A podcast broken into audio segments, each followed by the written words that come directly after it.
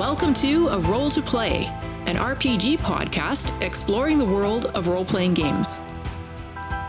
This is episode 3. I'm Sarah, your host, and today I catch up with Adam Petrovich. Adam has deep knowledge of D&D, a gift for voice acting, and stories that need to be told. He's part of my regular D&D table, and he always has us laughing. Adam is now also a game designer and lead editor at Six Sides of Gaming for the D&D world of Amaria. This episode is an informal get to know you kind of chat where we learn about Adam's film school background, how he learned D&D through Critical Role, and the story he will one day tell of the modern warlock on the go. Listen to the end for Q&A and comedy where I open the floor to questions from other players from our table. I hope you enjoy this casual talk as much as I did. Hey, Adam. Hello, tis I. um, thank you for all of this. Uh, hello, yes, it is I. It's me, and also myself. It's the finest kind of testing because it's not the word test over and over again. but who knows? I think that's probably good right there. Sorry, I just In the words of an old friend of mine named Jordan, uh, this is why we tech. Uh, and he would say that to me eternally uh, every single time I tried uh, streaming anything for five seconds. Uh, he would tell me, "Did you did you finish doing the tech?" I said, "Oh no, it'll be fine." He goes, "All right."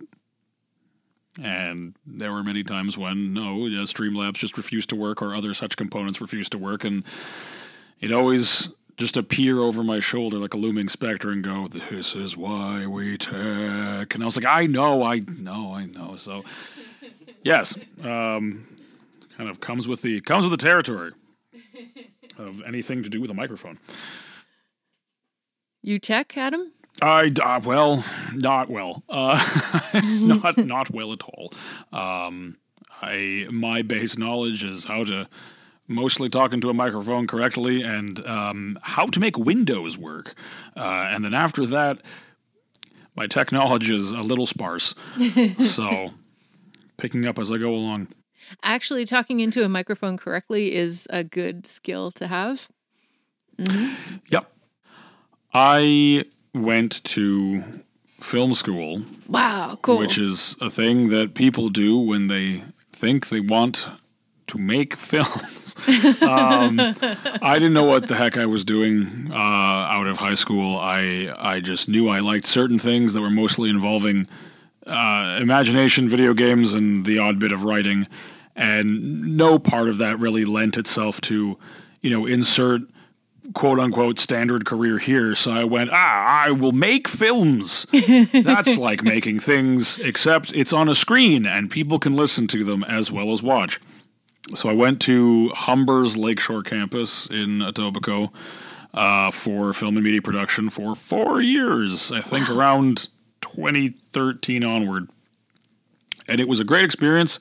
And uh, if I had to culminate my knowledge of film school, it is um, this is how you talk into a, to a mic. This is no, how you- uh, it wasn't just this is how you talk into a mic, but uh, I took away from the experience what I. uh, I suppose what I would know as I like films and I do like creating stories but I don't know if I like creating stories in films. and four years and a degree later, that is what I learned. So, to summarize, um, maybe about four to five inches away, uh, make sure you are talking directly towards the actual device itself, and uh, you know, uh, try to avoid your plosives and don't peek. Uh, and that's that is called learning film school. Uh, oh God, if my professors could hear me now. Um, but yes, that's how I know how to talk into a mic. Wow, that's interesting. I didn't I didn't know about that. I did not know that about you. Uh, though I am not the least bit surprised about the story element. Uh, I just would have expected it to come from a different angle. Uh, just because having played with you, Yes. and uh, yeah, and and uh, of course watched you a little bit as well on Six Sides. Um, I I see you as more of the actor type. Yeah, I mean, uh, when I was a kid, I um, I did a lot of youth theater, um, which was sort of thrust upon me by my, by my parents, and they were like, "You're good at this, try it." And I went, "I do." Okay, I was very nervous. Um, uh, also, like youth improv at the uh, the Georgetown Little Theater over in you know Georgetown, Ontario, and uh, yeah, I, I was a ham. I mean, my my you know, I, I come from a long line of of hams uh, when when it comes to to that. But apparently, it lent itself to to acting, and I and I you know tried the sort of small time you know little you know one act play things, and it, it was it was nice.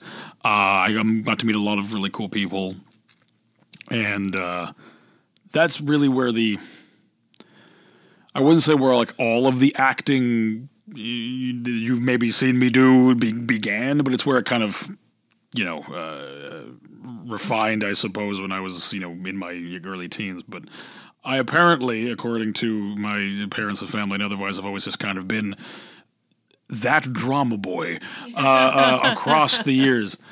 So I just never really know what to do with it. So I, I mean, you know, the, the acting that I do in you know in tabletop games and, and things like that. I mean, I try to I try to embody a character and run with it, and that's just kind of what I. I don't want to say no to do like I'm you know tooting my own horn here, but I'm just I'm just sort of saying like it's that's that's the only way I know how to bring you know characters to any sort of a table or game or etc. So to me, it just feels like something that is I don't want to say second nature, but but uh, like I don't really know any other way of doing it. Uh, so hence all of the exuberance and uh, all the other things that my my characters bring, bring forth and stuff. That's method acting, right? Yeah, I mean to to a degree, uh, I suppose. I mean, I, I I'm not like the. Well, what's an example? I'm not like the quote unquote Jared Jared Leto of uh, of uh, method acting, but I mean, I suppose a bit of a bit of it, yeah, comes from comes from that. Um, kind of in trying to embody a character and and letting it just loose.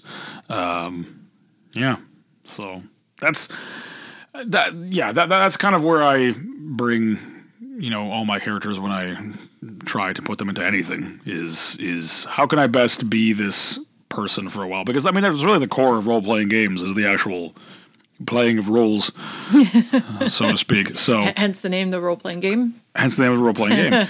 um, but yeah, I mean, that's that is uh, kind of where it begins when it, when it just you know theater and then you know acting out with friends and I'll film this, you film that. Oh, you need an extra actor. Ah, I guess I'll step in from behind the camera as well. I'll do a little bit more of this and kind of goes into every single part of everything eventually. And what about writing? You mentioned that earlier also about creating the stories.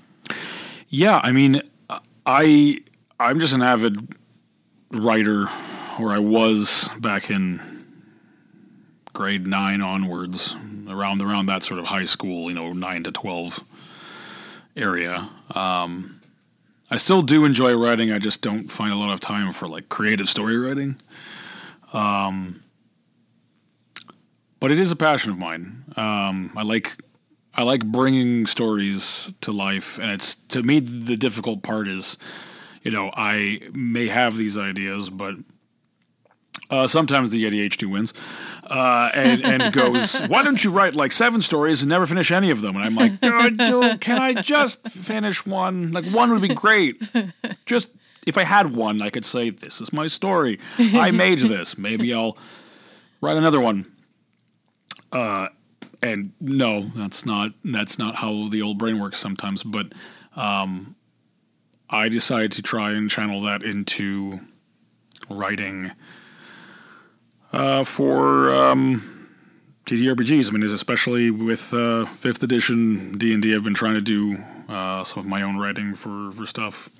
Um, it started just making little creatures and things, and then I was in a friend's campaign, and he said to me, he said, "Well, why don't you run your own? I mean, I, have been running this for a bit. Like, why, why don't you, you know, be game master for once, and we'll we'll you know pile over and play?" And I said, "I'm not, I can't do that." And he's like, "Why?" And I'm like, "Well, I'm not I'm not Mercer. And he's like, you don't have to be. And I'm like, no, I know. I just, I feel so self conscious. And I mean that in the best possible way because I know everyone has got their different styles of jamming. But up until that point, I had just learned how to play via osmosis during the pandemic from just watching Critical Role and Dimension 20 and, you know, Acquisitions Incorporated with like Penny Arcade and all that. Mm. And uh, listening to NADDPOD, like just sort of sitting there and going, I don't know how to do this, even though I have the books in front of me. I learn by experiencing. So I'm just going to listen to these really cool people play this game on a lark. And it was such a wonderfully eye opening experience to be like, wow, maybe I can do this. So I was finally convinced by a friend to just, you know, throw that to the wayside. Watched a bunch of videos about how to try and be a game master, and I went, all right, let's do this. And I remember getting to that table and being like, I have written stuff. and it was just pure panic. Uh, it was absolute pure panic. And I just went with it, and apparently I did an okay job. And that's that's where all the creative writing kind of started for that. When I uh, when I had that first experience of all my friends being like, "No, you didn't do bad. Like you're okay. You're fine. You did it." And I went, "Maybe I could write this. Maybe I could write my own stuff." and I mean, from there, it was really, uh, you know, uh, when I when I left my previous job, I was working over at uh, Brafasco, the construction parts and fasteners uh, company over in Vaughan. Uh, a very it was the job I needed at the time, but not the job I obviously wanted. Uh, it paid well, and it was a lot. Uh, but after I left it, I, I swore to myself, I said, if I have all this free time, I'm going to leave and I'm going to utilize this time to make something.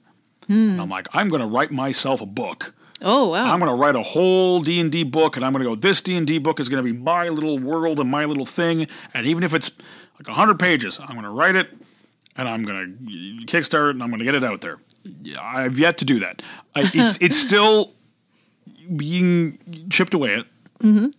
And I want to still do it. But I, I, I had this almost like I don't know how else to describe it other than an epiphany moment where I went, I have all of this time away from away from work. What do I want to do with my life? Which is a really huge question to have uh, at you know the I believe at that point the age of like twenty eight ish twenty nine. Um, but I went no, like what do I actually want to do? And and for the first time because I could think clearly without a job mm-hmm. in the way, there's just this empty period of time. My brain was like, well, you want to be a voice actor. Mm. I said, yeah, I do want to do that. It's like, right.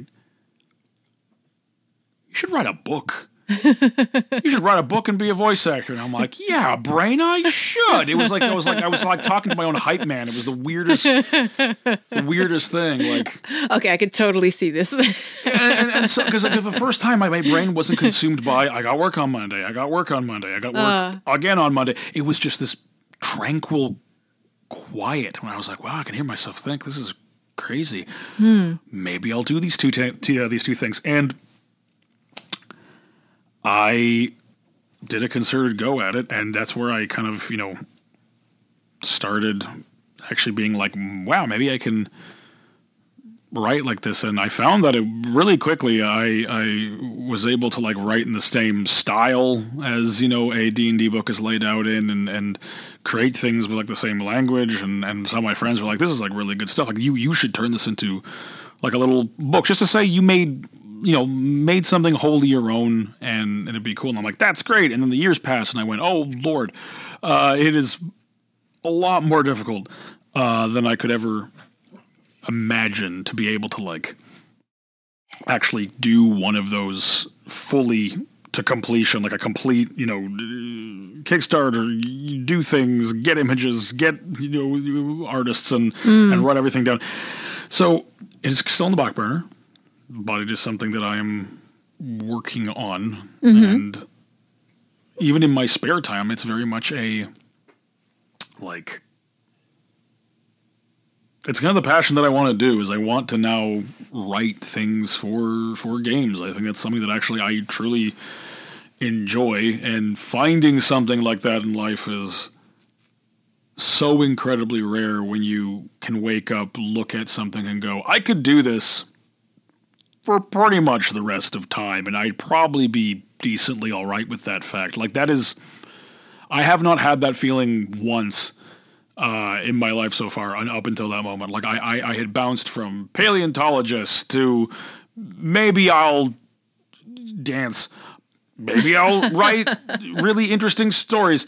Perhaps I could be a fi- firefighter. Like, like a million, a million thoughts went through my head, but they never felt like this is actually what I truly wanted to do uh, until that moment. So I'm just kind of giving it a go. Well, I absolutely think you should. I mean, you're very creative. Uh, you bring a lot to our local gaming table, for sure. Um, I, and I, I, I imagine that you have a lot already done, and it's just like you said. There's so many different other aspects to it beyond just the writing, right? Yeah. But I, I'm willing to bet that you've got most of your story, most of your content figured out, and you probably just need a few pieces and maybe a couple connections, maybe a bit of help, and uh, and it could get out there. And I want to see it because I, I, I- just really want to see it. I, I appreciate that. I mean, I, I mean, for me, it was you know, it is a it is it is a book that's evolved over over not a long period of time, only really the like the the middle to the end of the pandemic to now. It's like a couple of years. Um, and it went from a fully fledged like world to that's a lot uh, to start off with maybe like part of a world to this is an example world and here is rule sets for creating your own little roving world like uh, much how in fifth edition demi planes exist as little you know tiny planes that people create and they're like little sub planes off to uh, the side of actual planes. This is like, well, what if a world did that? What if, you know, you could be playing any campaign and then this entirely new world, the size of a continent, just slammed into yours. And unfortunately, well, that island you went to actually isn't an island. It's an entirely new world. And now you have to find out how to get out back to your world. And because I, I didn't see anything quite like that. So I, I tried making little bits and bobs for, uh, for that, and I mean, I have I have a couple of subclasses. I have a little like couple bits of lore for a world. I, I run my home game like with with some of my oldest friends with this little world that I created. oh, that's cool. Me. I think that, um, like, I, I just imagine it being really rich and, and full of things that we haven't seen before, twists on them, or being, I don't know, descriptive in a way. Because I'm just thinking of what you bring to the table, like when we play, and uh, and tha- and that's all there. And it is that feeling also of this being real, that these are real people, and that there are real people uh, that they are or creatures that they are interacting with. You know, um, it's more than just a concept uh, that, that's flat on a page. It's actually has it's been fleshed out and it's got some you know other accessories to it that you could you know uh, it, the imagination gets going and it can be like this place can be real. Yeah, I mean, I you know, as much as much as I'd like to to say that you know it's it's it's this this fantastical thing of so many different you know working parts that looks and sounds and reads amazing. Yeah. it's it's getting there. I mean, Yeah. it, it it is. You know, I, I'm not looking to make the next you know Grim Hollow. I'm not you know looking to to be the next you know Kobold Press. I just I want to say that wholly and completely there is at least one book out there that I can say, yeah, Adam made that whole thing. I mean, obviously with with help, but like the core design and the core, Yeah. you know, uh, writing of it and the actual like thematics of it. Yeah. this is my little book, and I said that's that's mine, and it just. I can't uh, really describe it other than it was just something I really wanted to do. I want to say that no matter what you know, what what ages pass, I can say, once upon a time, I made this thing because I never really had a thing that I fully and completely made that I would say now that I am. I guess this is going to sound a little weird, but uh, that I'm completely proud of.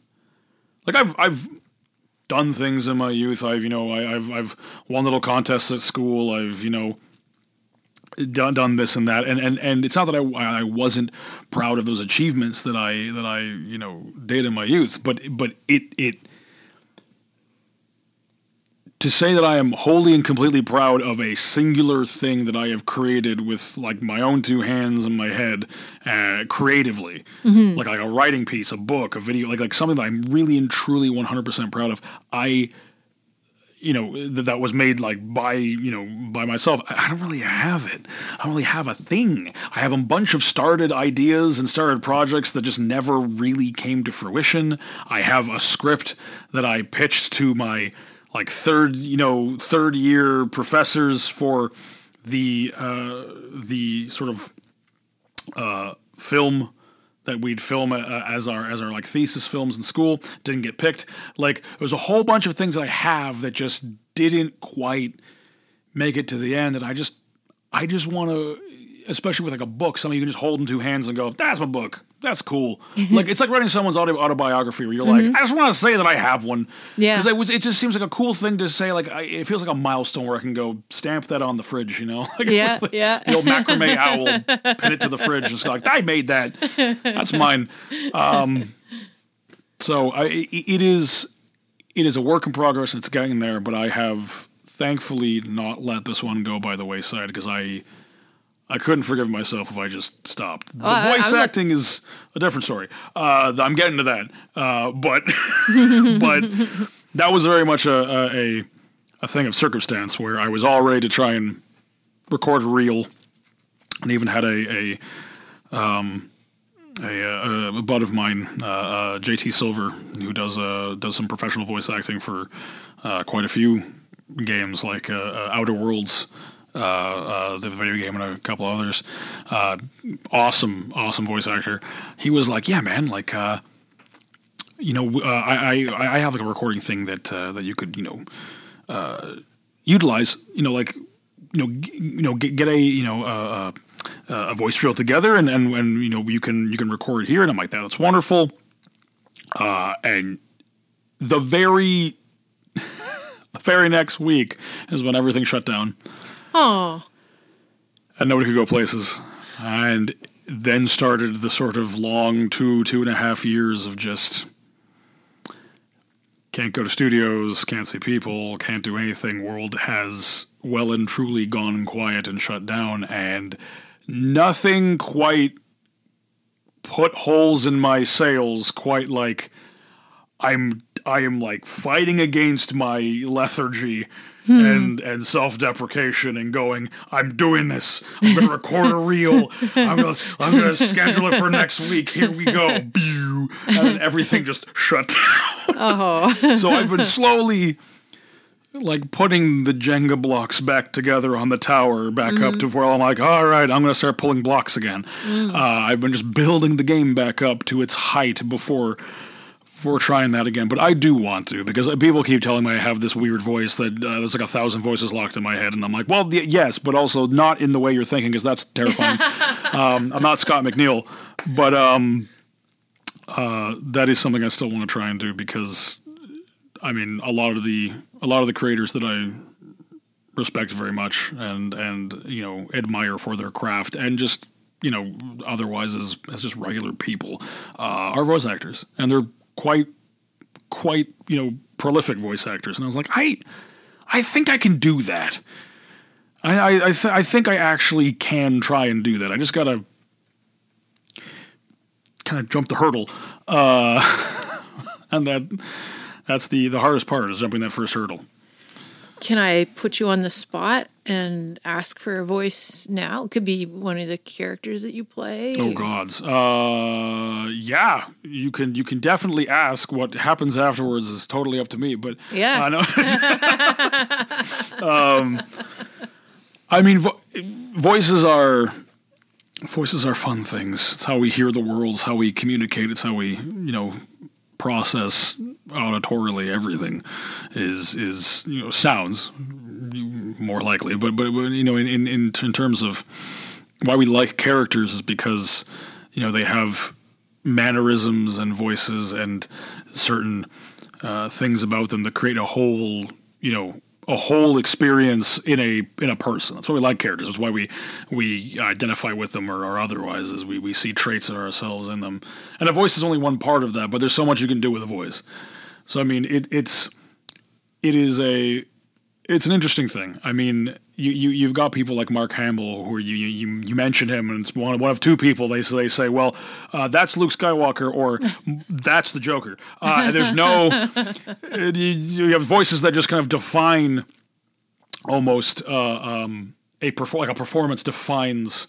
Uh, a, a voice actor in, in certain ways, and you have others that are just so prolific. Like when you were talking, uh, your um, like Nolan North, who is just just sounds like anything. Uh, he's in like hundreds and hundreds and hundreds of games, uh, and you can't quite like some people like, oh Nolan North, that's Deadpool, and you're like, well, Nolan North, that's oh he's, he's from Uncharted. I'm like, he's everything, really. Uh, he's, he's done it all.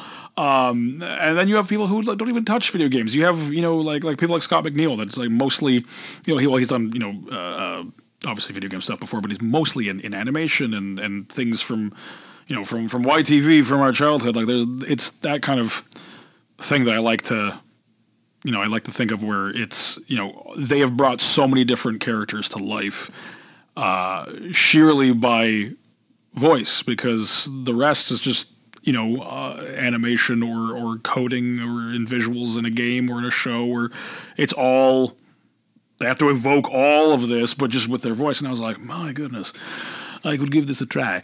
Uh, so it's uh, yeah i mean there I, i've done so many voices even at, at this table even you know uh, saying separate to the character i play. So i mean I mean, uh, you know, there's there there's Vash, who's, who's you know he's he's got this sort of received, uh, there's sort of like received sort of uh, you know up and coming you know sort of princely voice, but he's not exactly sure of himself, and so sometimes he makes funnies and it kind of rumbles in the back of his throat and things like that, and he's he's, he's very you know he's very full. He's very full of himself, but also tries to be warm and inviting. So that's kind of, you know, what, what I try to do with with that particular voice.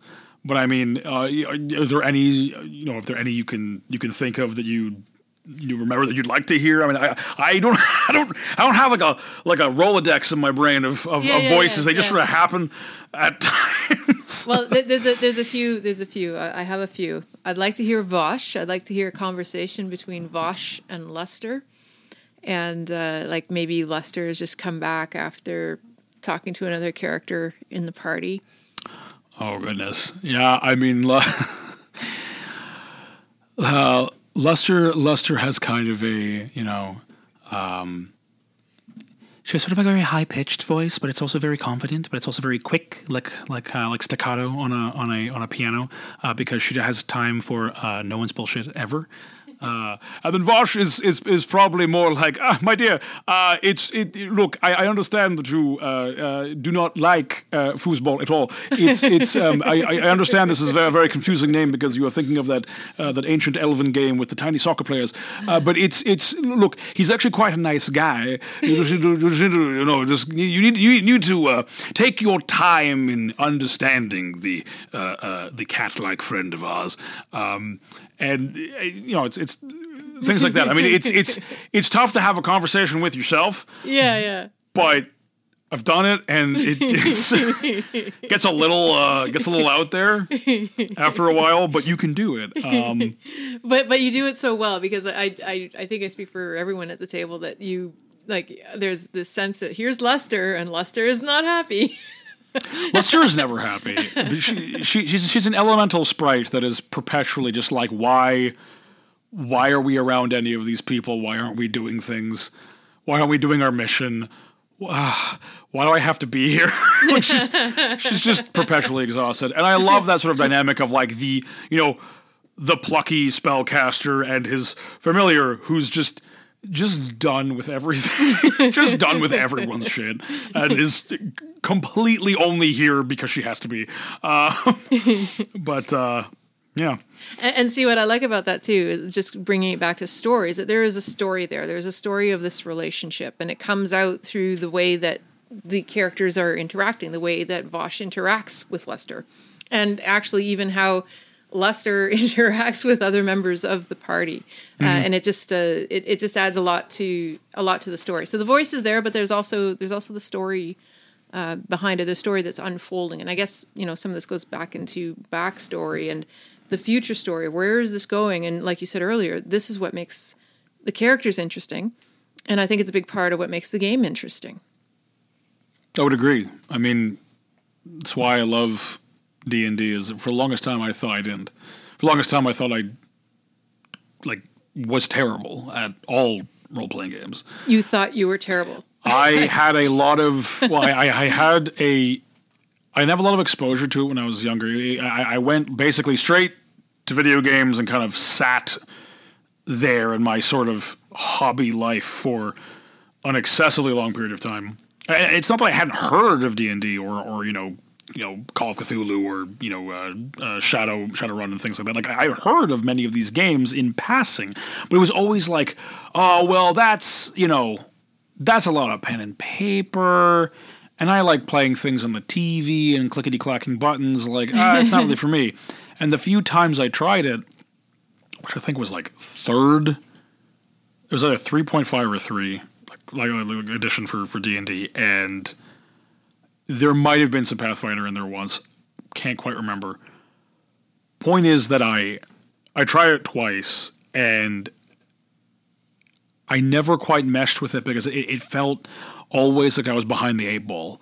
Like everyone knew what they were doing, and I would say, "Okay, you've given me this sheet of paper. I understand you made this character for me. Um, I don't know what any of these things do." And they're always like, "Oh, don't worry, you'll, you'll you'll learn as we go." And I'm like, "No, like I am so confused." And I basically just sit there in abject panic because I just didn't know what to do. And every time they tried to explain it, they would explain it much like you know, with the benefit of hindsight, much like I would try to explain when I was a kid, like video games to my dad. When he's like, "Well, how do I, how do I, how do I jump?" And he's like, "Well, they had Super Smash Bros. You just press any of the yellow buttons." He's like, "What are the yellow buttons? What, what is it? This one?" He was like, "No, Dad, it's the Z button." He goes, "What's the? Where is it?" I'm like, "It's on the bottom." I'm like, "Why would it be on the bottom of the control?" Like he was so confused, and rightfully so, because I was explaining it to him like he you know, played the Nintendo 64 every day like I did.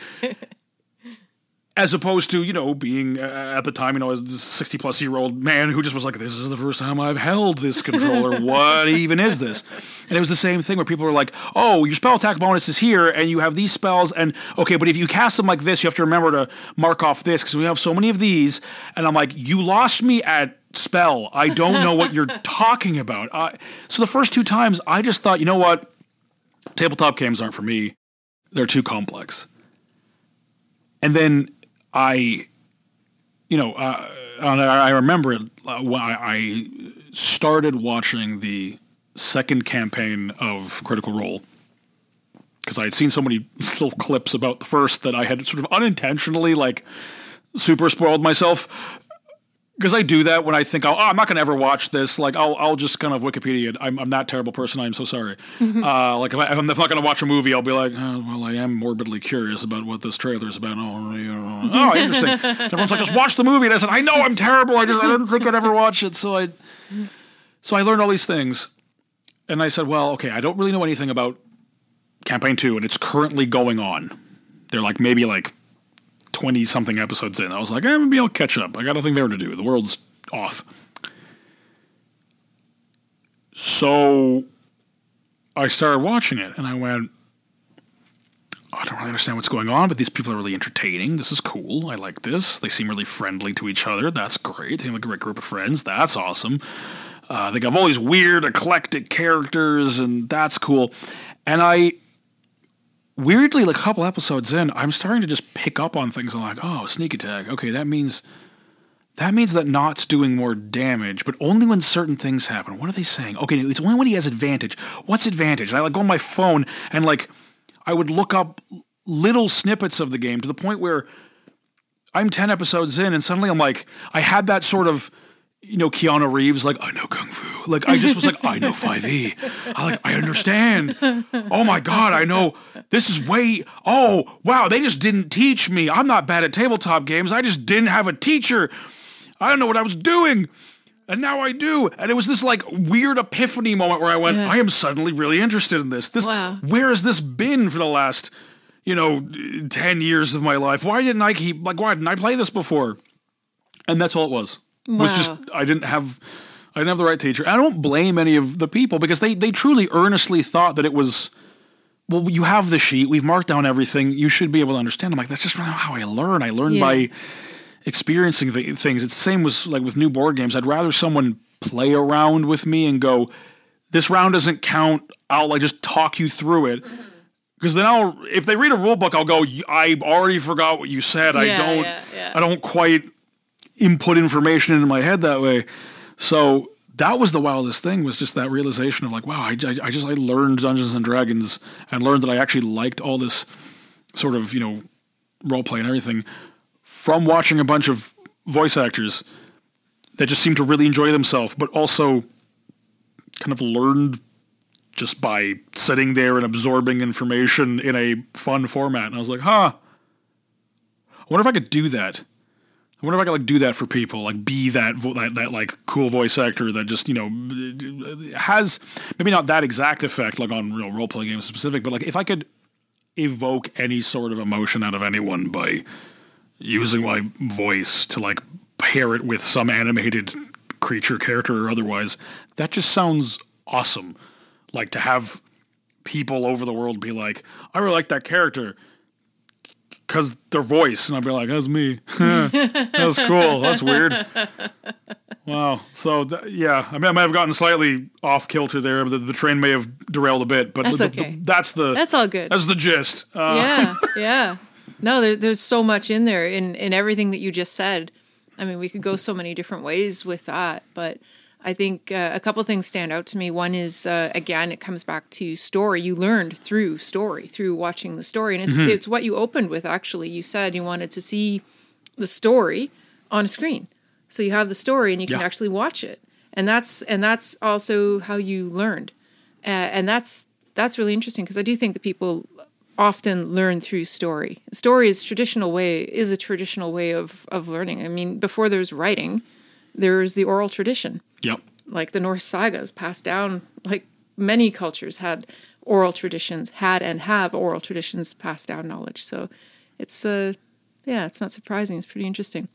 the uh, I mean the books I read when I was a kid, be they you know children's books, be they you know little bits and bobs of you know little history books and things like that. Like any of the little things I read, I will maintain that I learned more by reading random books I was interested in than most of the sort of word related anything or concepts that I learned in school. Because I think it was because I was interested, and not just interested, but it was always like a even the historical re- re- recounts of, of, of you know uh, of, of things were a story.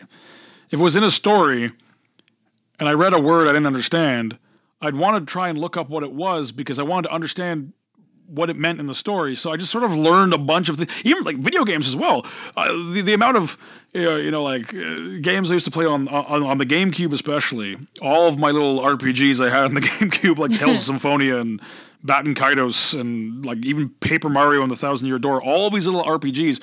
So it's a lot of talking. There's a lot of NPCs. There's a lot of text going by the screen. And ever so often I'd encounter words and I'd be like, "What is that?"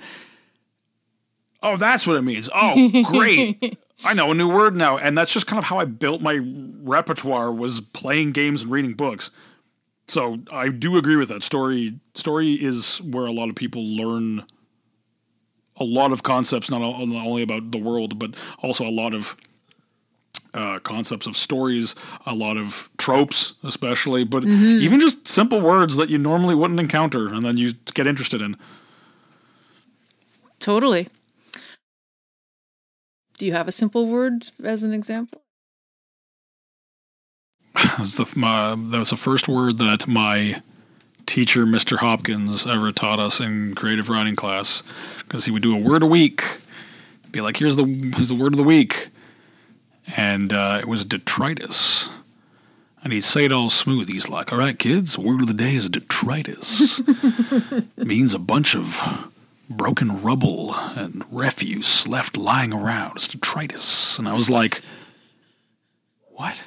I was like, he, like he he said a word that means effectively a bunch of broken stuff in a way that I was like, why am I interested? Yeah. And I'll never for and the thing, it's stuck in my brain for years. This was like grade ten, and it's like yeah. stuck in my brain for years. Just the word detritus. Right. And I went, "That was a cool teacher." Like, yeah, yeah. well, if if you say it like that, I mean that's word drama. yeah. Yeah. Yes, it is. Yeah, very interesting. Um, also interesting, like just bringing it back to these stories, because I feel like you've got more than one story that's been rattling around in your head for a long time. Or maybe there's themes, different stories, but the same themes. I'm wondering if there's a connection there. Uh, you, you talked about uh, doing a lot of writing in around grade nine and then going to film school and having that uh, you know that that that project that didn't get picked. And now you're working on well i think you said something like upwards of 72 different stories but one in particular that we will see eventually. Uh, and i'm just wondering if there's a, a, common connection if there's a story that adam wants to tell that's come through the years or maybe it's changed over the years uh, can you tell us a bit about that the story I did really want to tell was uh, I, it was called "The Modern Warlock on the Go," uh, and it was it was it was uh, I, I, can't take credit for it. Um, the uh, the title at, at the very least. Uh, it was based off of a, a, friend I have named Mitchell, and uh, Mitch was uh, a very interesting component of my my life in sort of the you know early university college days uh, as they they were that they were that weird and wonderful friend that just appeared out of nowhere and just sort of took you off on cool adventures.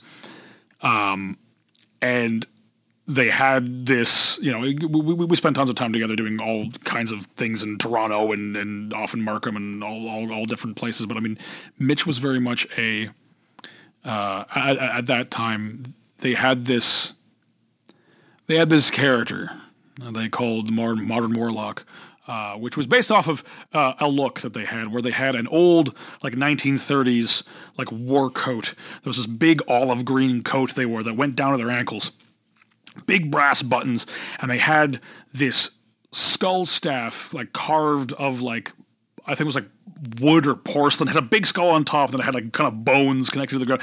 Big, huge staff, and these big circular black shades, and a uh, an electronic cigarette that would light up turquoise when they inhaled.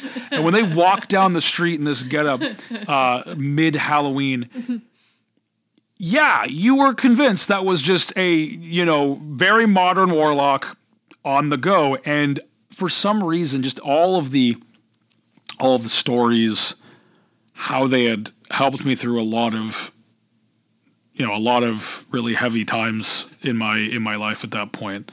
I I want to sort of do them a service and and write that story, which was basically the story of this of this modern warlock that that uh, you know bumps into an average everyday guy who's who's just known as Joe the entire time because it's just a it's just a joke on being an average Joe. And the whole time he calls him Joe, and every time Joe tries to interrupt him to sort of uh, every time Joe tries to like interrupt him to sort of say, um, you know his actual name. He's always shushed like this. You never actually learn his name in the in the original script.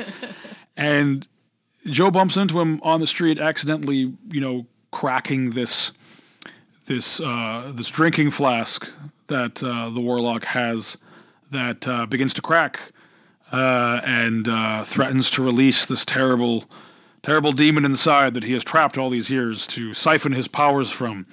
And as fantastical as it sounds, the whole point of it was a journey where Joe learned that you know this journey uh, that the warlock charges him to to fix his flask, or else reality itself is going to unravel. Uh, to which Joe says, "I'm an accountant," and he goes, "I don't care. You break it, you buy it." Um, the whole point of it wasn't this fantasy journey as much as it was a journey of Joe realizing that he didn't actually want to be an accountant. He he wanted more from life, and this was just sort of a you know, kind of like a sorcerer's apprentice style, you know, he kind of finds what he really wants in life is, you know, is is is to be like a painter or to, to be an artist. And he just he did the practical thing and he, you know, studied to be an accountant because that would make him money and that would make his make his dad proud and, you know, get him enough money to to like live a life, but he was never really truly living because he wasn't doing what he really wanted to do. And I was basically using this sort of fantastical lens of fix this flask or the demon gets out and ruins reality to sort of have this sort of mirror of it really is just a journey of a guy being like, man, I don't want to work with numbers anymore. I just, I want to actually, I want to actually live life and have, you know, fun doing what I'm actually passionate about.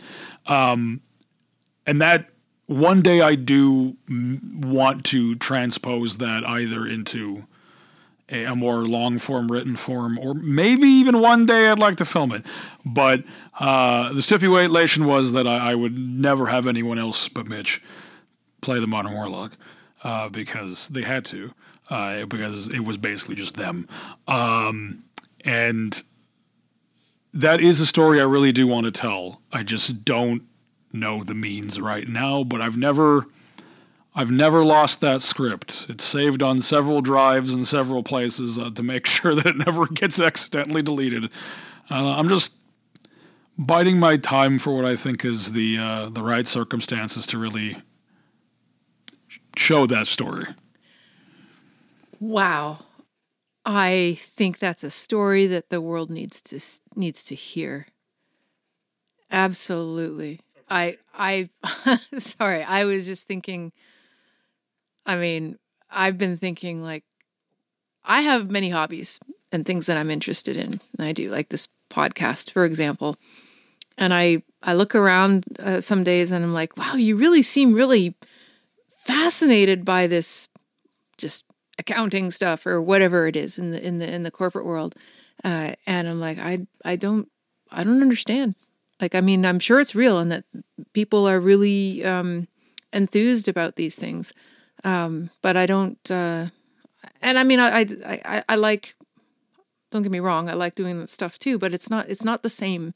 There's like, I feel like there's a need for a creative outlet. There's a need for, like you talked about earlier, you talked about having that one book to say like i did this this is mine and you know, putting it on the fridge with the what did you say, the macrame owl? Macrame owl. Stick it in the fridge. Uh. Like I think you know whether or not it, it's it's uh, like the big achievement like that is something that you did. It's something that you created, and I think we all, I think we all have a desire to create and to see what our creations look like.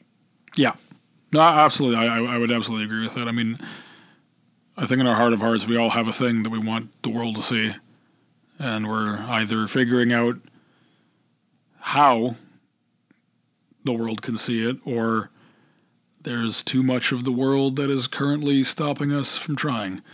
Um, not to get somber there for a moment, but I mean, there's uh, there, you know there's untold stories across history of people that forgot about their dreams, not because necessarily they wanted to, but because circumstance forced their hand here or forced their hand there, and that's I mean, I I feel lucky that I've had one and mm-hmm. I still have ways of maybe having it come to pass. but I also know there's a lot of people that have dreams that they want to either accomplish or create and show to the world that are unable to do so for varying reasons. And you know, it's something that always kind of gives me pause where I'm like, I wish I wish everyone could have that one dream and just sort of actually completed.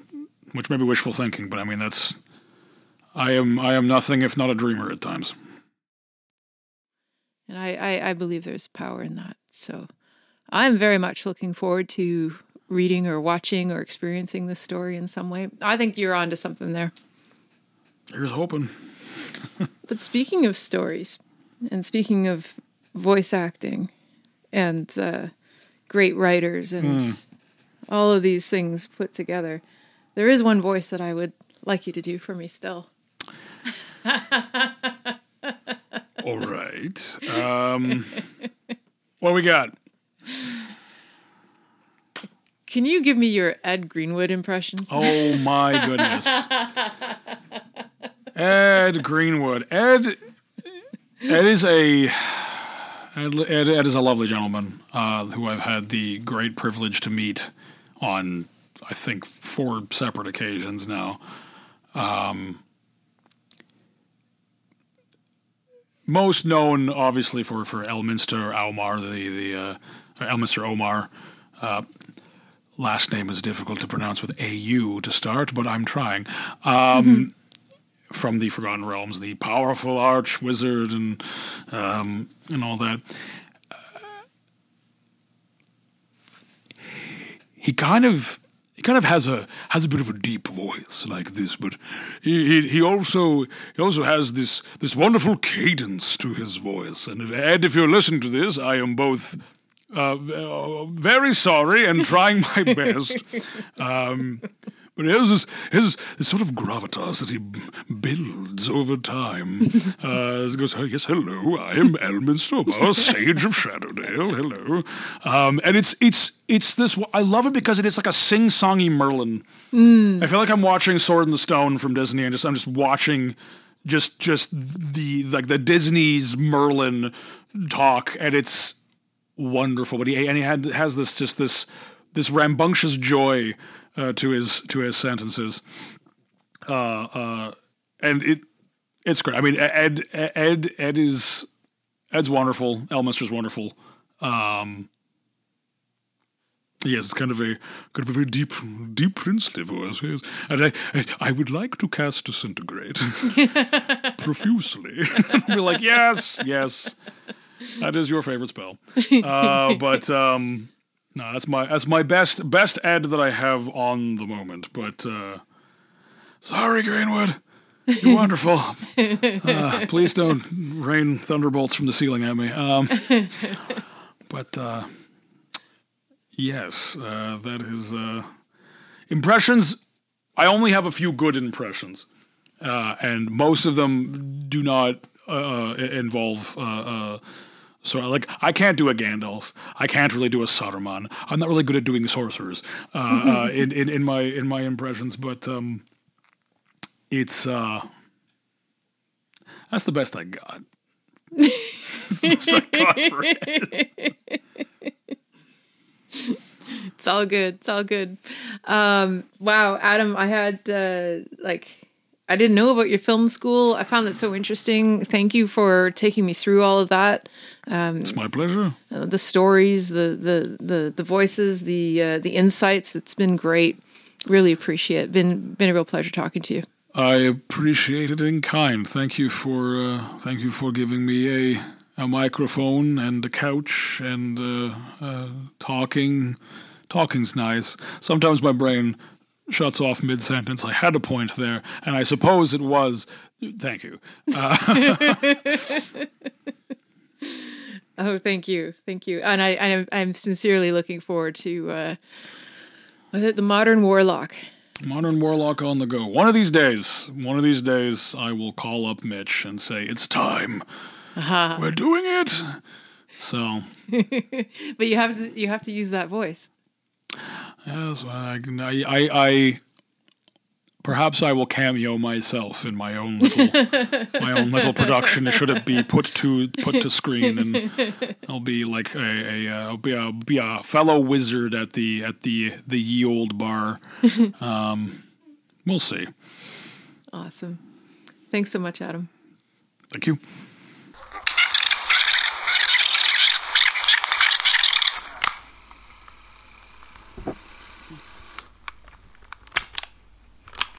All right. Before I turn the recorder off. oh, sorry. I don't mean to make it No, it's tense. okay. Um, I just wanted to open the floor if there was anything that you guys wanted to Don't say or to do floor. or to like. It's open. Hi, hello. My name is Adam. This is my life. And you're like, da da da. Hi, I'm Adam. Welcome to Jackass. You're like, oh god, no, not like this. Oh, my only question was like uh, for the film school. Did you find the limitations for film school being like the time of which you have to write? Like, say you have like an hour, and maybe two and a half hours to write in a, in a, a movie. Do you have is that the problem you found with with filming, or was to reduce a story into like two hours? Yeah, it well that and also I mean w- when you're in film school you don't have free time. Like you think you have free time but you don't really have if if you want to not be screaming in an editing lab at 3 a.m. you you don't have free time.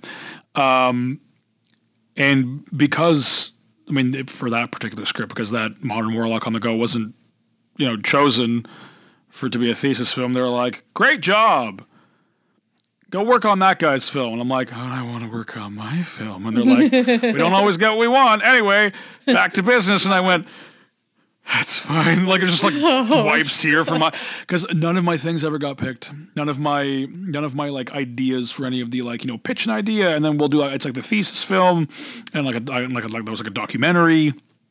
Well, actually, for for the documentary, I, I wanted to do a documentary on um, my buddy Gar uh, and his and his uh, brother who run uh, A&C Games uh, downtown Toronto. Like I, I knew them from back when they had A&C Games and a little.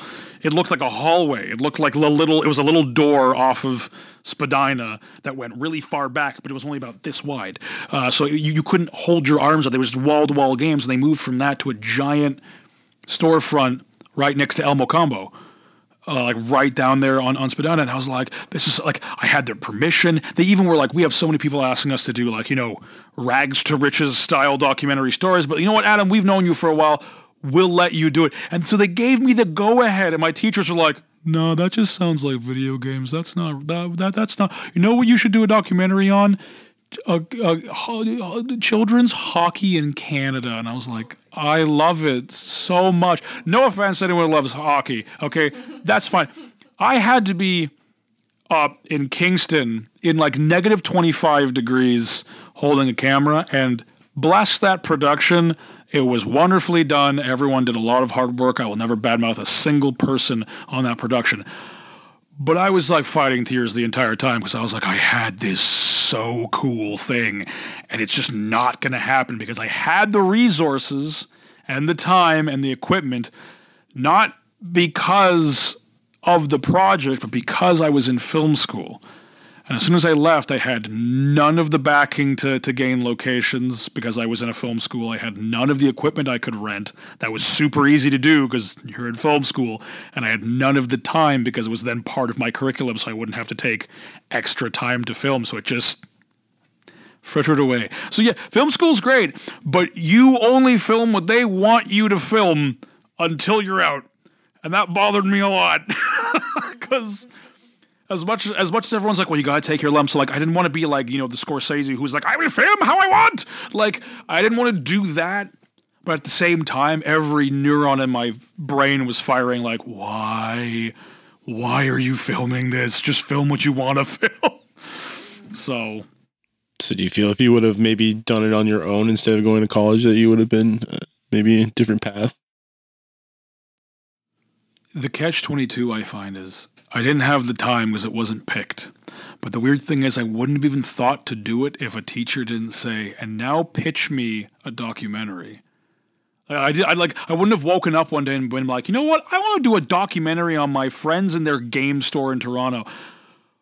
It was because of the prompt and the t- and I was like, "This would be really good." So I kind of have to thank film school for letting me think of the idea, but then I'm like, damn you, film school, I couldn't do the idea. so it's this weird, like, you know, balancing of the scales. But I don't know. I don't know. I it, it's I'm now pretty firmly, you know, want to try voice acting versus making films these days. So I'm not sure if I have the the wherewithal to do it today. Yeah, especially in today's world, it does seem like a lot. Yeah. To uh, expectations are very high. Yeah. Very cool. Great question. Thanks for that. Amy, did you have a question? Um, not really. No, I sorry. Oh no, don't apologize. I just Don't be wanted- sorry, you're wonderful. I think you're awesome. I like your Mollymauk shirt. I have the same shirt. I remember. Oh yeah, I wore it that one time. Okay, what's with this shirt? Oh, it's a character from Campaign 2 of Critical Role. I am your Oh. god, long may it rain. oh, praise be Mollymauk Tealeaf. What a guy. What a strazool. Strazul? What a honest. Did you just make that up? I think that's partially Italian, but I don't think it means anything. Oh, okay. I think it's just a thing. oh my goodness. No. Oh, Molly's great. That's cool. Yeah. All right. Well, Adam, I guess I should let you off the hook. It's been uh, it's been a blast. I've been balancing on this hook for so long. I, I've forgotten what it's like to not be on a fishing rod. I- oh God! it's, it's- it's free stand up for you. It only comes once a year. I don't know how to make jokes.